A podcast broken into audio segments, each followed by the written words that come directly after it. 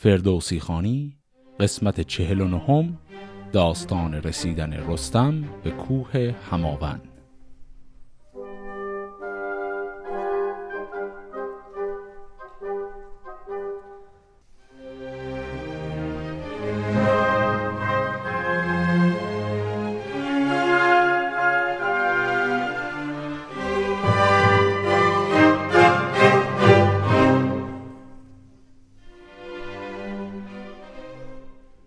داستان قسمت قبل اونجا تمام شد که لشکر کمکی که افراسیاب فراهم کرده بود به کمک تورانی ها و لشکر پیران ویسه اومدن که مهمترین چهره های اون لشکر هم خاقان چین و کاموس کشانی بودند. از اون طرف هم خبردار شدیم که لشکری از طرف کیخسرو به رهبری رستم و همینطور فریبرز آماده شدند که بیان به کوه هماون حالا ادامه داستان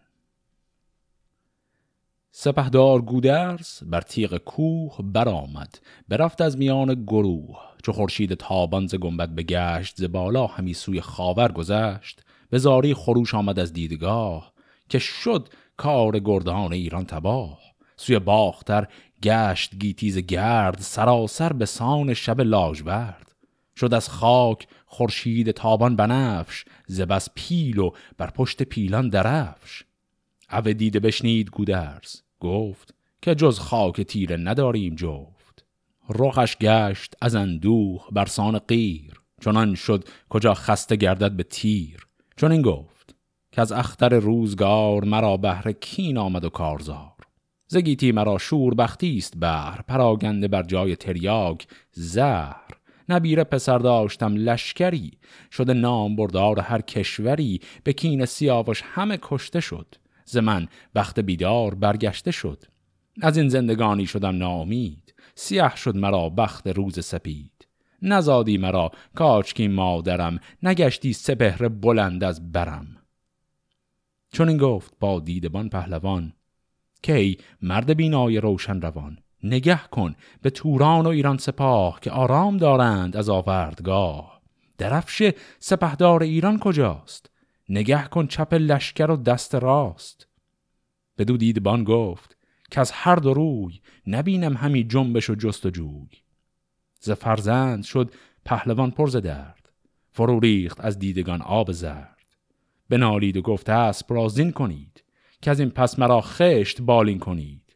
شبم پر کنم چشم و آغوش را بگیرم به بر گیو و شیدوش را. همان بیژن گیو و رهام را سواران جنگی خودکام را. به پدرود کردن رخ هر کسی ببوسم ببارم زمجگان بسی. نهادند زین بر سمند چمان خروش آمد از دید هم در زمان. که ای پهلوان جهان شاد باش ز تیمار و درد و غم آزاد باش. که از راه ایران یکی تیر گرد پدید آمد و روز شد لاژورد. فراوان درفش از میان سپاه برآمد به کردار تابند ماه. به پیش اندرون گرگ پیکر یکی یکی ماه پیکر ز دور اندکی درفشی دگر اژدها پیکرش پدید آمد و شیر زرین سرش. خب پس اتفاقی که افتاده بود تا اینجا این بود که گودرز رفته بود بالا از دیدمان پرسیده بود که چه وضعی پیش آمده. بهش خبر داده بودن که یک عالم درفش جدید اومده طرف لشکر تورانی ها و گودرز کامل ناامید شده بود. و الان بهش خبر دادن که از طرف شرق طرفی که ایرانی ها منتظرین بیان هم ما سه تا پرچم از دور داریم می‌بینیم. اولی یک پرچمیه که طرحش گرگ هست دومی ماه سومی هم یک اژدها و یک شیری هست. اون پرچم ماه رو قبلا داشتیم داستانش رو پرچم فریبرزه. پرچم اجدها و شیر هم که پرچم رستمه. اون پرچم گرگ هم مطمئن نیستیم اما احتمالا می‌تونه پرچم گرگین باشه چون یکی دیگه از شخصیت هایی هم که آمده بود گرگین بود. حالا به هر حال اون پرچم گرگ هر کدوم باشه گرگین چندان نقش مهمی تو این داستان نداره اما مطمئنا فریبرز و رستم دارن. پس این خبر خوش رو ناگهان به گودرز میدن. و گودرز هم این چون این جواب میده. بدو گفت گودرز انو شه بادی ز دیدار تو دور بادا بدی چو گفتارهای تو آید به جای بر این برکه گفتی به پاکیز رای. ببخشمت چندان گران مای چیز که از آن پس نباشد نیازت به نیز. و آن پس چو روزی به دیران شویم به نزدیک شاه دلیران شویم تو را پیش تختش برم ناگهان سرت برتر آرم به جاه از مهان ز بهر من اکنون از این دیدگاه برو سوی سالار ایران سپاه. سخن هرچه دیدی به دیشان بگوی سبک باش و از هر کسی پاره جوی. بدو دیدبان گفت که از دیدگاه نشاید شدن پیش ایران سپاه. چو بینم که روی زمین تار گشت بدین دیدگه دیده بیکار گشت. به کردار سیمرغ از این دیدگاه برم آگهی سوی ایران سپاه. پس گودرز انقدر خوشحاله که به این دیدبان میگه همین الان برو و این خبر رو به توس و بقیه هم بده.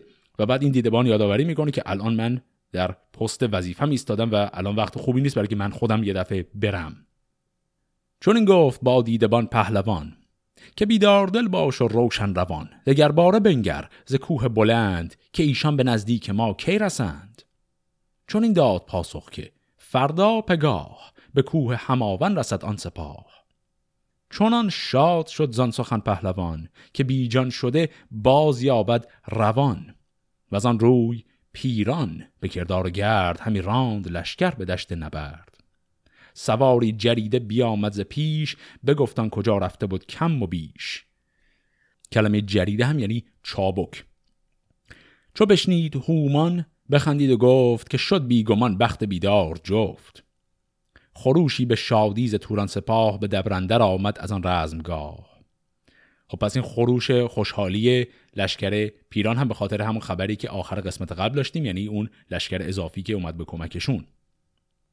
بزرگان ایران پرندوه و درد روخان زرد و لبها شده لاجورد. به دندرز کردن همه همگروه پراکنده گشتند بر گرد کوه به هر جای کرده یکی انجمن. همین مویه کردند بر خیشتن که زارین دلیران خسرو نژاد که از ایشان به دیران نگیرند یاد. کفنشان کنون کام شیران بود زمین پرز خون دلیران بود. پس اینجا یک لحظه موقعیت عجیبی رو داریم که خبر رسیدن نیروهای کمکی به لشکر ایران هنوز به گوششون نرسیده. یعنی اون دیدبان و گودرز الان خبر دارن ولی هنوز خبر به بقیه لشکر نرسیده و اونا هنوز در اون حالت تب و تاب احساس شکست هستن. سپهدار با بیژن گیو گفت که برخیز و بکشای راز از نهفت. برو تا سر تیغ کوه بلند. ببین تا کیند و چه و چون و چند. همی بر کدامین رهایت سپاه که دارد سرا پرده و تخت و گاه. بشد بیژن گیو تا تیغ کوه.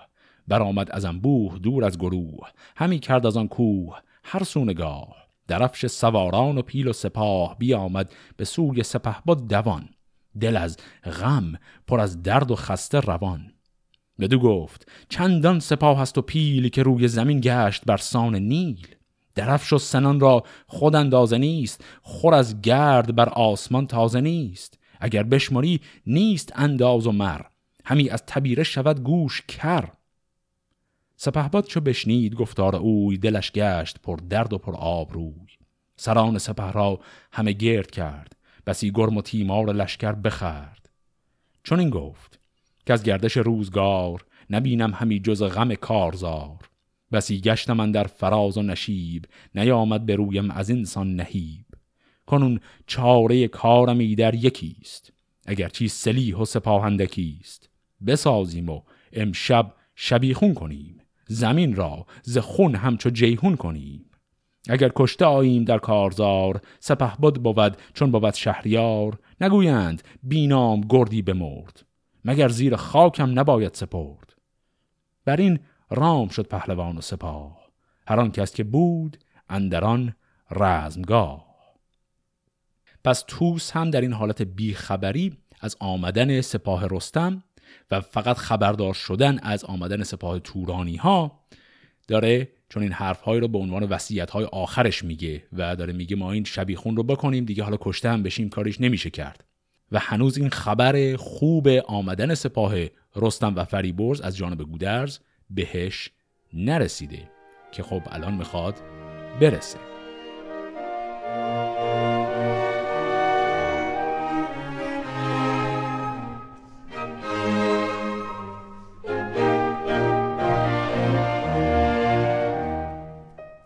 چو شد روی گیتی به کردار غیر نناهید پیدا نه بهرام و تیر. سر از بخش ماهی برآورده ماه بدرید تا ناف شعر سیاه.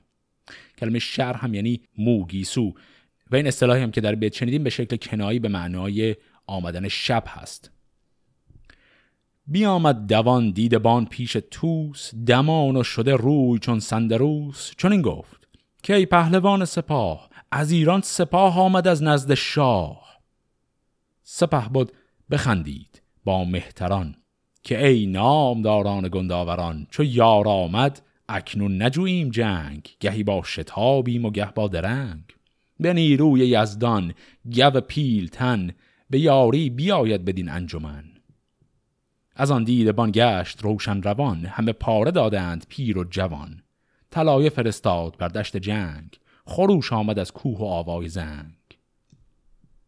پس شب که فرا رسید دیدبانی که سر پستش بود و گودرز بهش گفته بود برو این رو خبر رو بده. بالاخره پستش رو ترک کرد رفت و این خبر خوب رو به توس داد و توس و بقیه پهلوان ها هم بهش هدایایی دادند. چو خورشید بر چرخ لشکر کشید شب تار تازنده شد ناپدید. یکی انجمن کرد خاقان چین.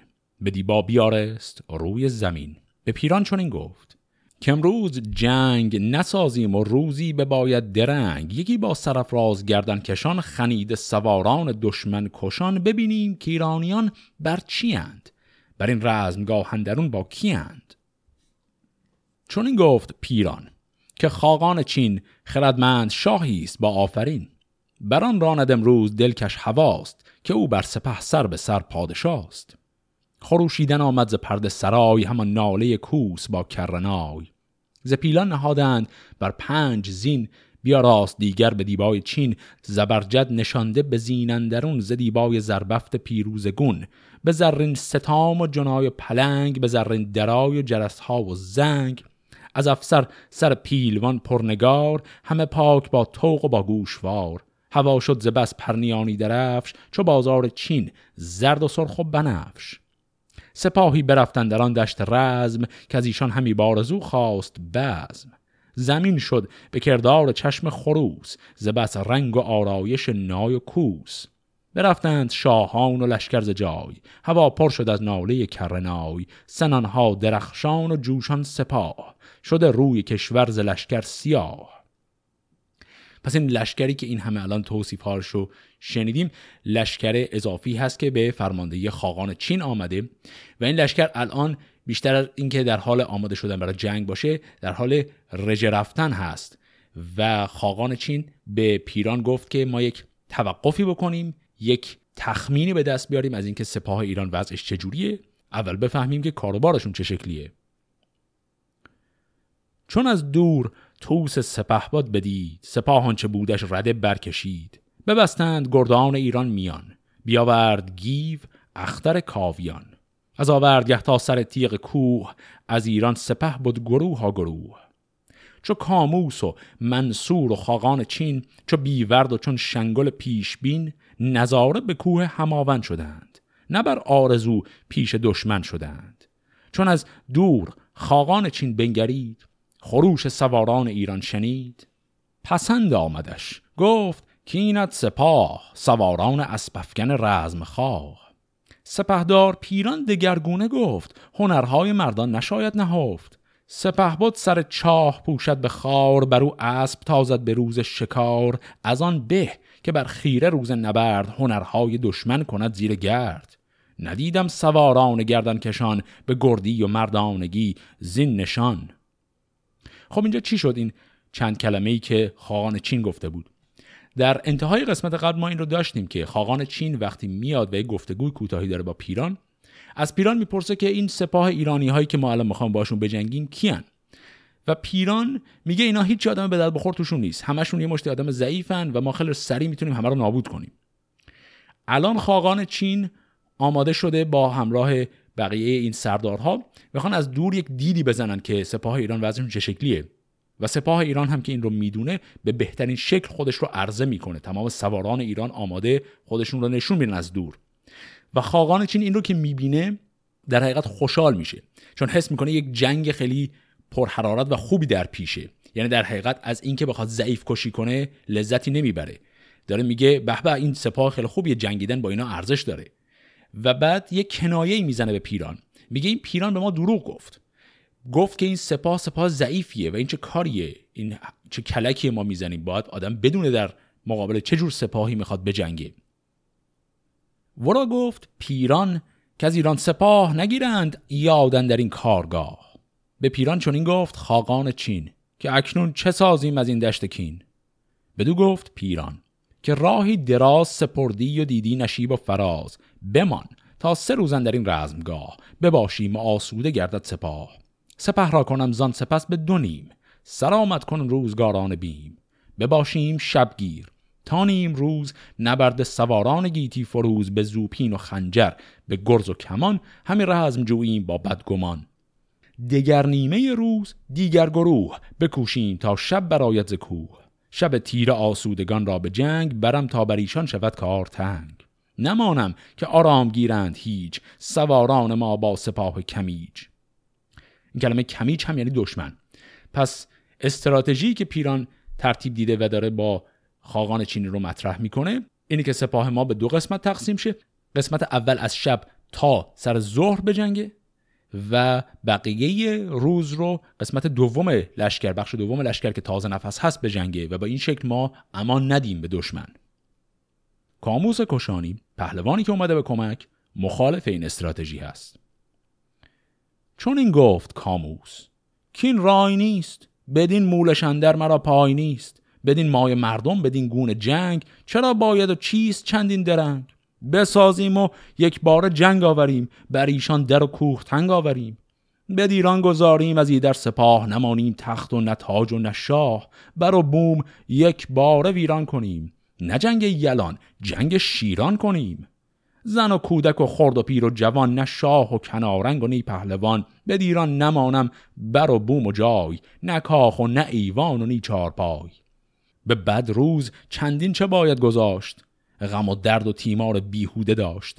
یکم شب گشاده مدارید راه که ایشان نرانند از این رزمگاه. چو باد سپید دمان بردمد سپه جمله باید که اندر دمد.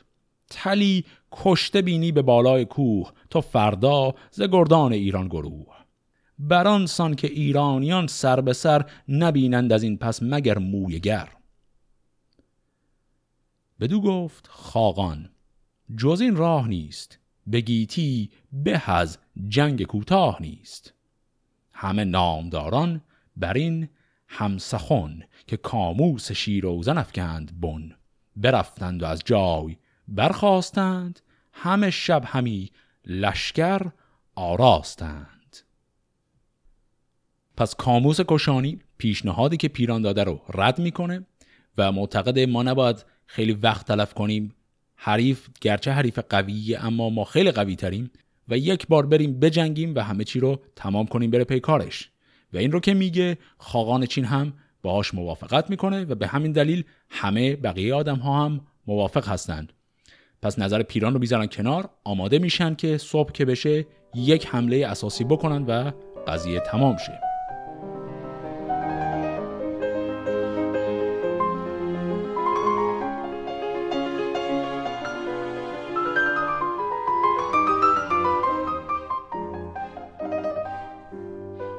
چو خورشید بر کشور لاجورد سراپرده ای زد ز دیبای زرد. خروشی بلند آمد از دیدگاه به گودرز که ای پهلوان سپاه؟ سپاه آمد و راه نزدیک شد ز گرد سپه روز تاریک شد. بجنبید گودرز از جای خیش بیاورد پویند پالای خیش سوی گرد تاریک بنهاد روی همی شد خلید دل و راهجوی.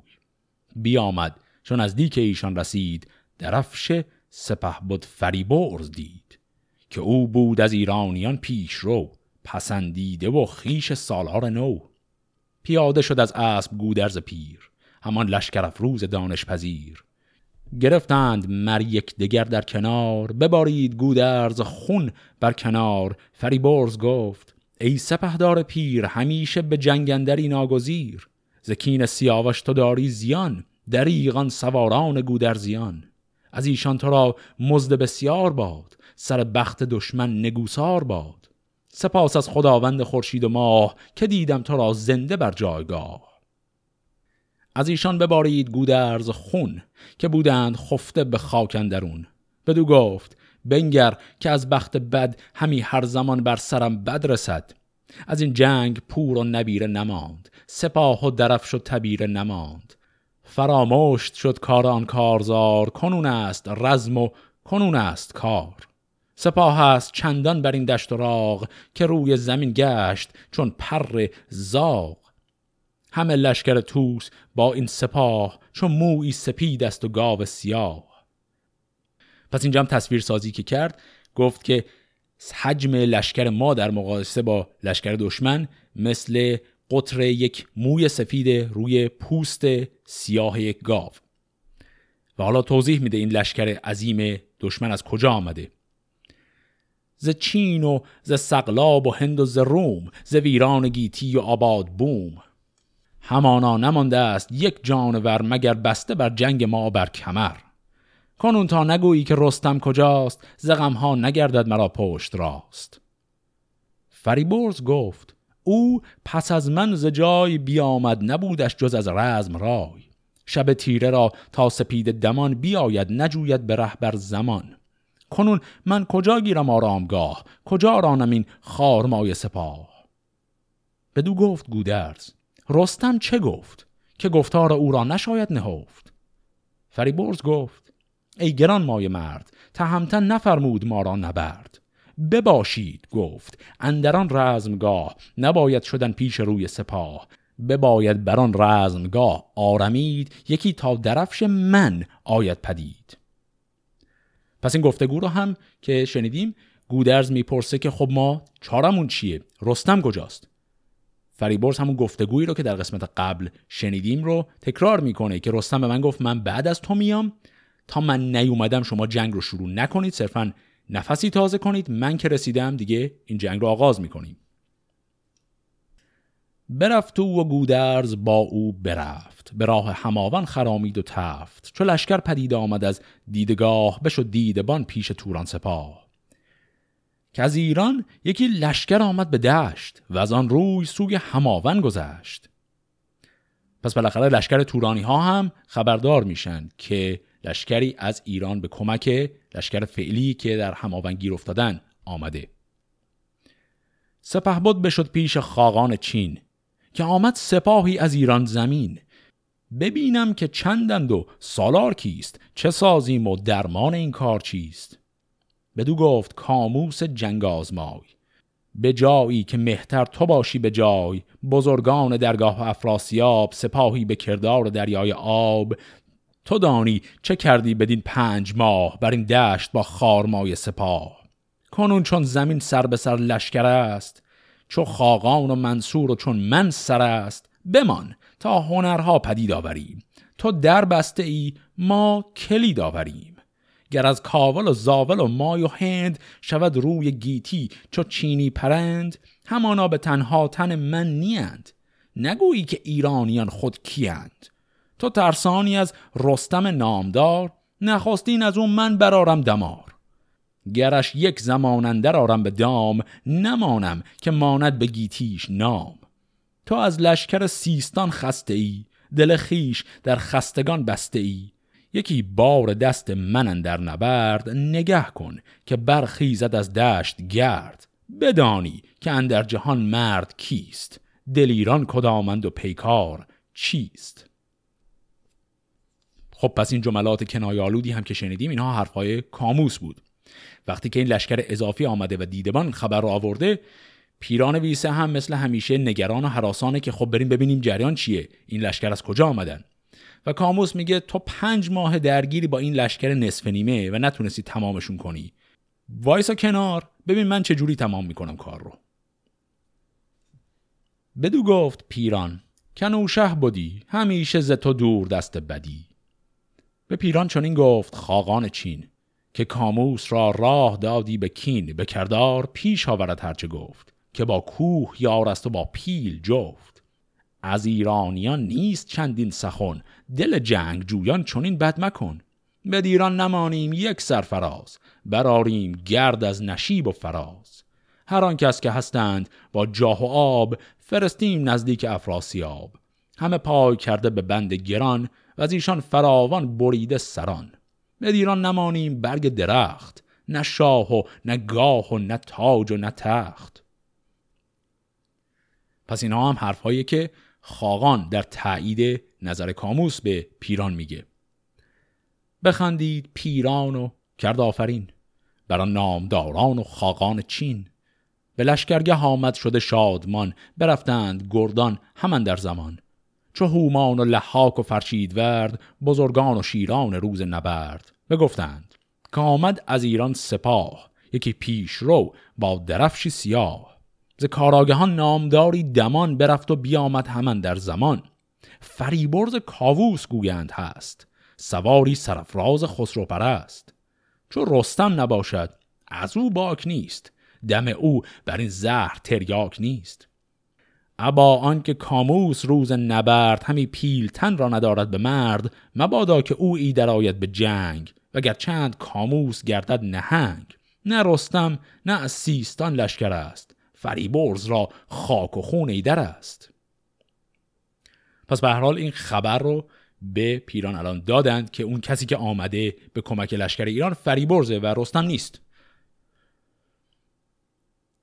چون این گفت پیران که از تختگاه شدم دور و بیزارم از هور و ماه که چون من شنیدم که از ایران سپاه خرامید و آمد بدین رزمگاه. بشد جان و مغز و سرم پرز درد برآمد یکی از دلم باد سرد.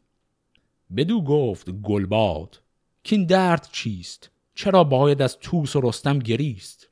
زبس گرز و شمشیر و پیل و سپاه میان درون باد را نیست راه. چه ایرانیان پیش مادر چه خاک زکی خسرو و توس و رستم چه باک؟ پراگنده گشتند از آن جایگاه. سوی خیمه خیش جستند راه.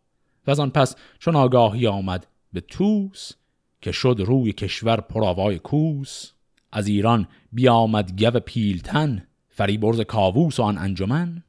بفرمود تا برکشیدند کوس ز گرد سپه کوه گشت آبنوس. ز کوه هماون برآمد خروش زمین آمد از بانگ اسپان به جوش. سپه بود بر ایشان زبان برگشاد ز مازندران کرد بسیار یاد که با دیو در جنگ رستم چه کرد بر ایشان چه آورد روز نبرد. سپاه آفرین خواند بر پهلوان که بیدار دل باش و روشن روان.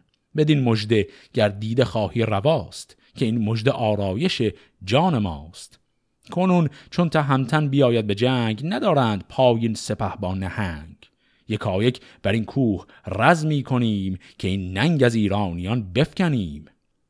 درفش سرفراز خاقان و تاج سپرهای زرین و آن تخت آج همان افسر پیلبانان به زر سنانهای زرین و زرین کمر همان زنگ زرین و زرین جرس که اندر جهان آن ندیده است کس. همان چتر که از دنب تاووس نر برو بافتستند چندان گوهر جز نیز چندی به چنگ آوریم چو جان را بکوشیم و جنگ آوریم.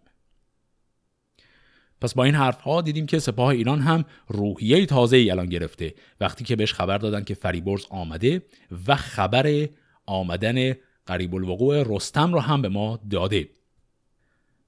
به لشکر چنین گفت بیدار توس که هم پر حراسیم و هم پر فسوس. همه دامن کوه پر لشکر است. سر نامداران به دامندر است. چو رستم بیاید نکوهش کند مگر که سخن را پژوهش کند.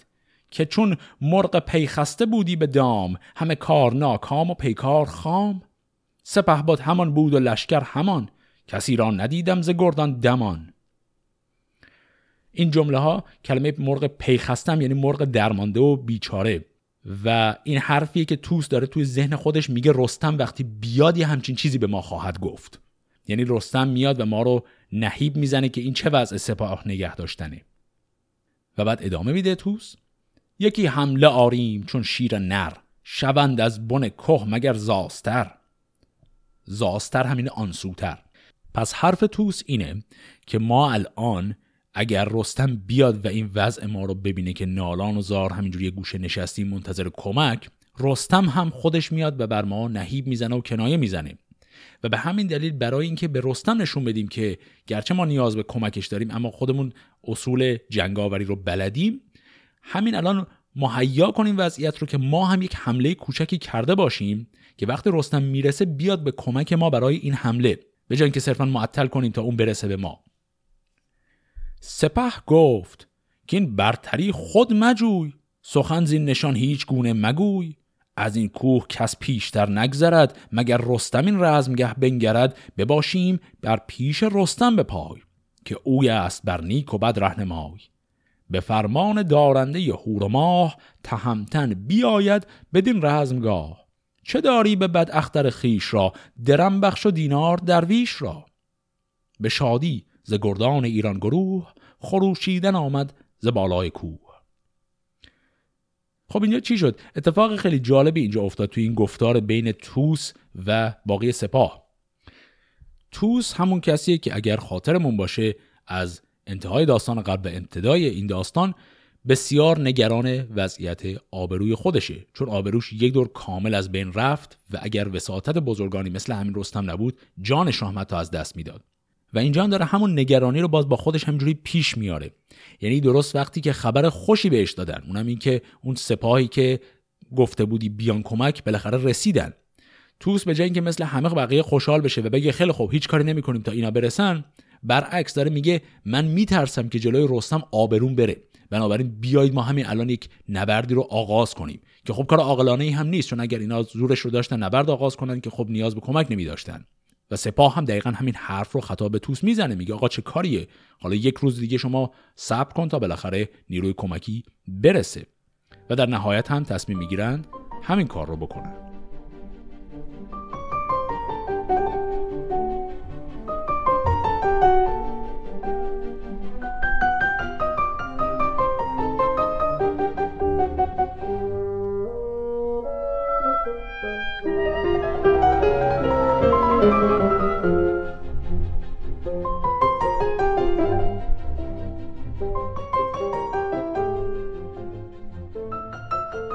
خورشید زد پنجه بر پشت گاو. ز هامون برآمد خروش چکاو ز درگاه کاموس برخاست او که او بود اسپفکن و پیش رفت سپاه انجمن کرد و جوشن بداد دلش پر ز رزم و سرش پر ز باد.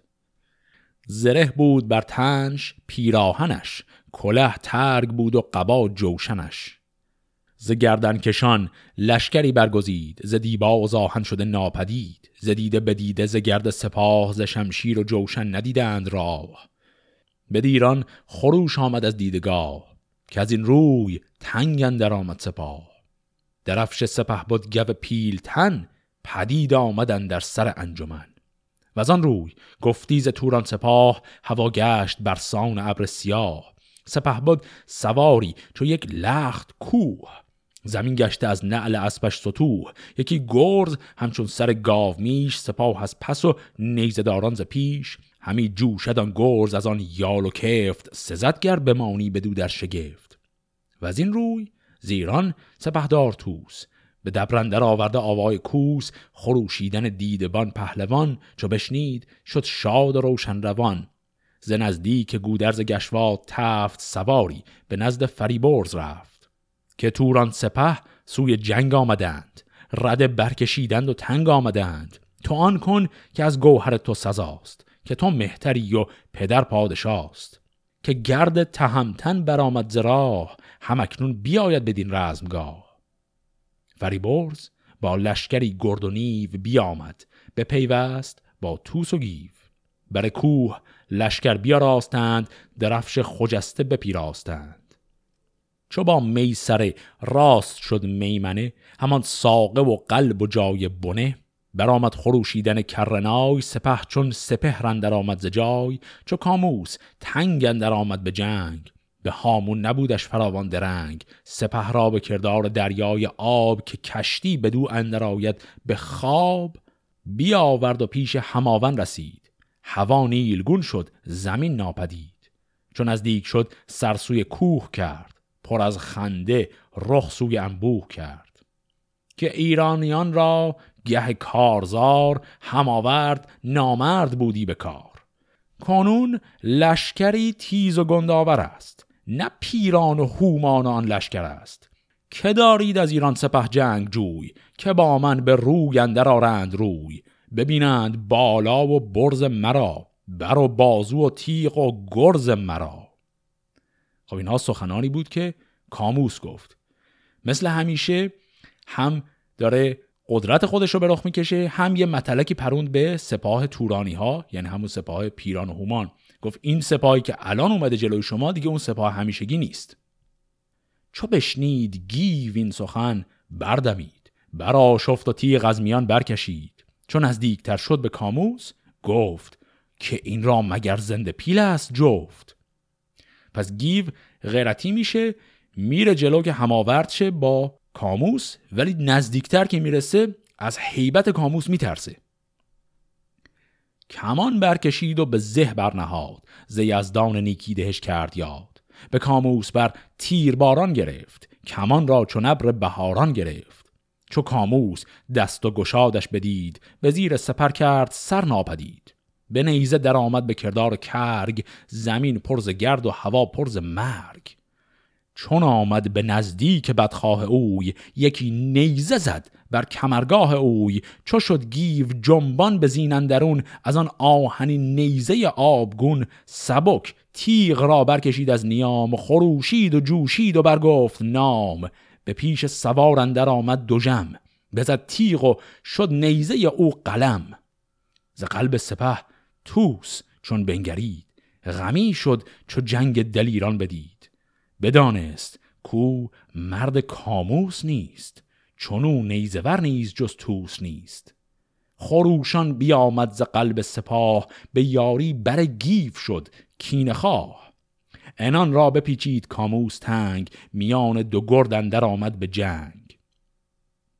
پس تو این وضعیتی که گیر افتادند توس از دور دید که گیو هم پای یکی مثل کاموس نیست و اگه نره به کمکش گیو کشته خواهد شد. پس توس هم میره. پس دو پهلوان بزرگ ایران توس و گیو هر دو الان رو در روی کاموس هستند. بخست به توس و ز تگ باز ماند. سپه بود بر او نام یزدان بخواند. به نیزه پیاده به داوردگاه همی گشت با او به پیش سپاه. دو گرد گران مایه و یک سوار کشانی نشد سیر از آن کارزار. بر این گونه تا تیرش و جای هور همی بود بر دشت هر گونه شور. چو شد دشت بر گونه آبنوس پراگنده گشتند کاموس و توس سوی خیمه رفتند هر دو گروه. یکی سوی دشت و دگر سوی کوه. چو گردون توهی شد ز خورشید و ماه طلای بیامد ز هر دو سپاه.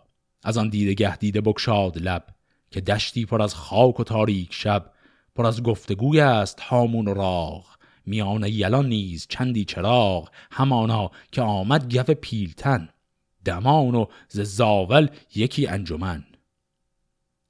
پس روز اول یک جنگ تن به تنی بین گیو و توس از یک طرف و کاموس از طرف دیگه اتفاق میافته. و کاموس حریف هر دوی اونها میشه. هیچ کدام نمی‌تونن اون طرف دیگر رو شکست بدن و به شب می‌رسن هر کدوم میرن به سمت خیمگاه خودشون. وقتی به شب رسیدن این خبر رو به توس میدن که سپاه رستم بالاخره رسید. چو بشنید گودرز گشواد تفت شب تیره از کوه خارا برفت. پدید آمدان اجده فش درفش. شب تیره و روی گیتی بنفش. چو گودرز روی تهمتن بدید شد از آب دیده رخش ناپدید. پیاده شد از اسب و رستم همان پیاده بیامد چو باد دمان. گرفتند مر یکدیگر را کنار خروشی برآمد ز هر دو به زار. از آن نامداران گودرزیان که زان سود جستن سر آمد زیان. بدو گفت گودرز کی پهلوان خوشیوار و جنگی و روشن روان. همی تاج و تخت از تو گیرد فروغ. سخن هرچه گویم نباشد دروغ. تو ایرانیان را ز مام و پدر بهی هم ز گنج و ز تخت و کمر. چنانیم بی تو که ماهی به خاک به ننگندرون سر تن در هلاک. چو دیدم چنین خوب چهر تو را همان پرسش گرم و مهر تو را مرا سوگ آن ارجمندان نماند. به بخت تو جز روی خندان نماند. بدو گفت رستم که دل شاد دار زگیتی تن مهتر آزاد دار. که گیتی سراسر فریب است و رنج سرایت همی چون نمایت گنج. یکی را به بستر یکی را به جنگ یکی را به نام و یکی را به ننگ. همی رفت باید که از این چاره نیست مرا بدتر از مرگ پتیاره نیست. روان تو زن درد بی درد باد. همه رفتن ما به داورد باد. و آن پس چون آگاه شد توس و گیف از ایران نبرد سواران نیو که رستم به کوه هماون رسید مرو را جهان دید گودرز دید. برفتند چون باد گردان ز جای خروش آمد و ناله کرنای. چون آمد درفش تهمتن پدید شب تیره لشکر به رستم رسید. سپاه و سپه بود پیاده شدند میان بسته و دلگشاده شدند. خروشی برآمد ز لشکر به درد از آن کشتگان زیر خاک نبرد. دل رستم از درد ایشان بخست به نوی به کینه میان را ببست. بنالید از آن پس درد سپاه چون آگه شد از کار آوردگاه. بسی پندها داد و گفته ای سران به پیش آمد امروز رزمی گران. چون این است آغاز و فرجام رزم. خرامش کمان است و شمشیر بزم. سرا پرده زد گرد گیتی فروز پس پشت او لشکر نیم روز. به کوهندرون خیمه ها ساختند درفش سپهبد برافراختند. نشست از بر تخت بر پیلتن همه نامداران شدند انجمن. ز یک دست بنشست گودرز و گیو ز دست دگر توس و گردان نیو. فروزان یکی شمع بنهاد پیش سخن راند هر گونه از کم و بیش. ز کار بزرگان و جنگ سپاه ز رخشنده خورشید و تابنده ماه. فراوان از آن لشکر بیشمار بگفتند با مهتر نامدار. ز کاموس و شنگل ز خاقان چین ز منصور جنگی و گردان کین. ز کاموس خود جای گفتار نیست که ما را دور راه دیدار نیست. درختی است بارش همه گرز و تیغ. نترسد اگر سنگ بارد ز میغ. ز پیلان جنگی ندارد گریز سرش پر ز کین و دلش پر ستیز. ز منصور خود بر زمین جای نیست چو گرگوی یک لشکر آرای نیست. این اسامی هم مثل منصور و گرگوی رو هم در قسمت قبل اسمش رو شنیدیم جزوه اون پهلوانانی هستند که همراه با سپاه کاموس و خاقان آمده بودند. پس اینهای خبرها رو الان دارن به رستم میدن که میگن کیا آمدن و چه وضعیتی ما پیش رومون هست. ادامه میدند. از این کوه تا پیش دریای شهد درفش و سپاه هست و پیلان و مهد. ز ترگ و ز جوکشن خود اندازه نیست بر این دشت یک مرد را کازه نیست. این کلمه کازه هم یعنی به چادر پیادگان سپاه میگن کازه. اینجا تصویری که دارن می‌سازن اینه که انقدر این لشکر بزرگه که جای چادر زدن هم حتی نیست اونجا. اگر سوی ما پهلوان سپاه نکردی گذر کار گشتی تباه. سپاس از خداوند پیروزگر که آوردمان رنج و سختی به سر. تن ما به تو زنده شد بیگمان. نبودی هیچ کس را از این پس زمان. از آن کشتگان یک زمان پهلوان غمی گشت و گریان و تیر روان و از آن پس چنین گفت که از چرخ ما برو تا سر تیر خاک سیاه نبینی مگر گرم و تیمار و رنج برین است رسم سرای سپنج. گذاف است کردار گردان سپر که گه جنگ و زهر است و گه نوش و مهر. اگر کشته گر مرده هم بگذریم. سزد گر به چون و چرا ننگریم. چنان رفت شاید که آید زمان مشو تیز با گردش آسمان. جهاندار پیروز گر یار باد سر بخت دشمن نگوسار باد.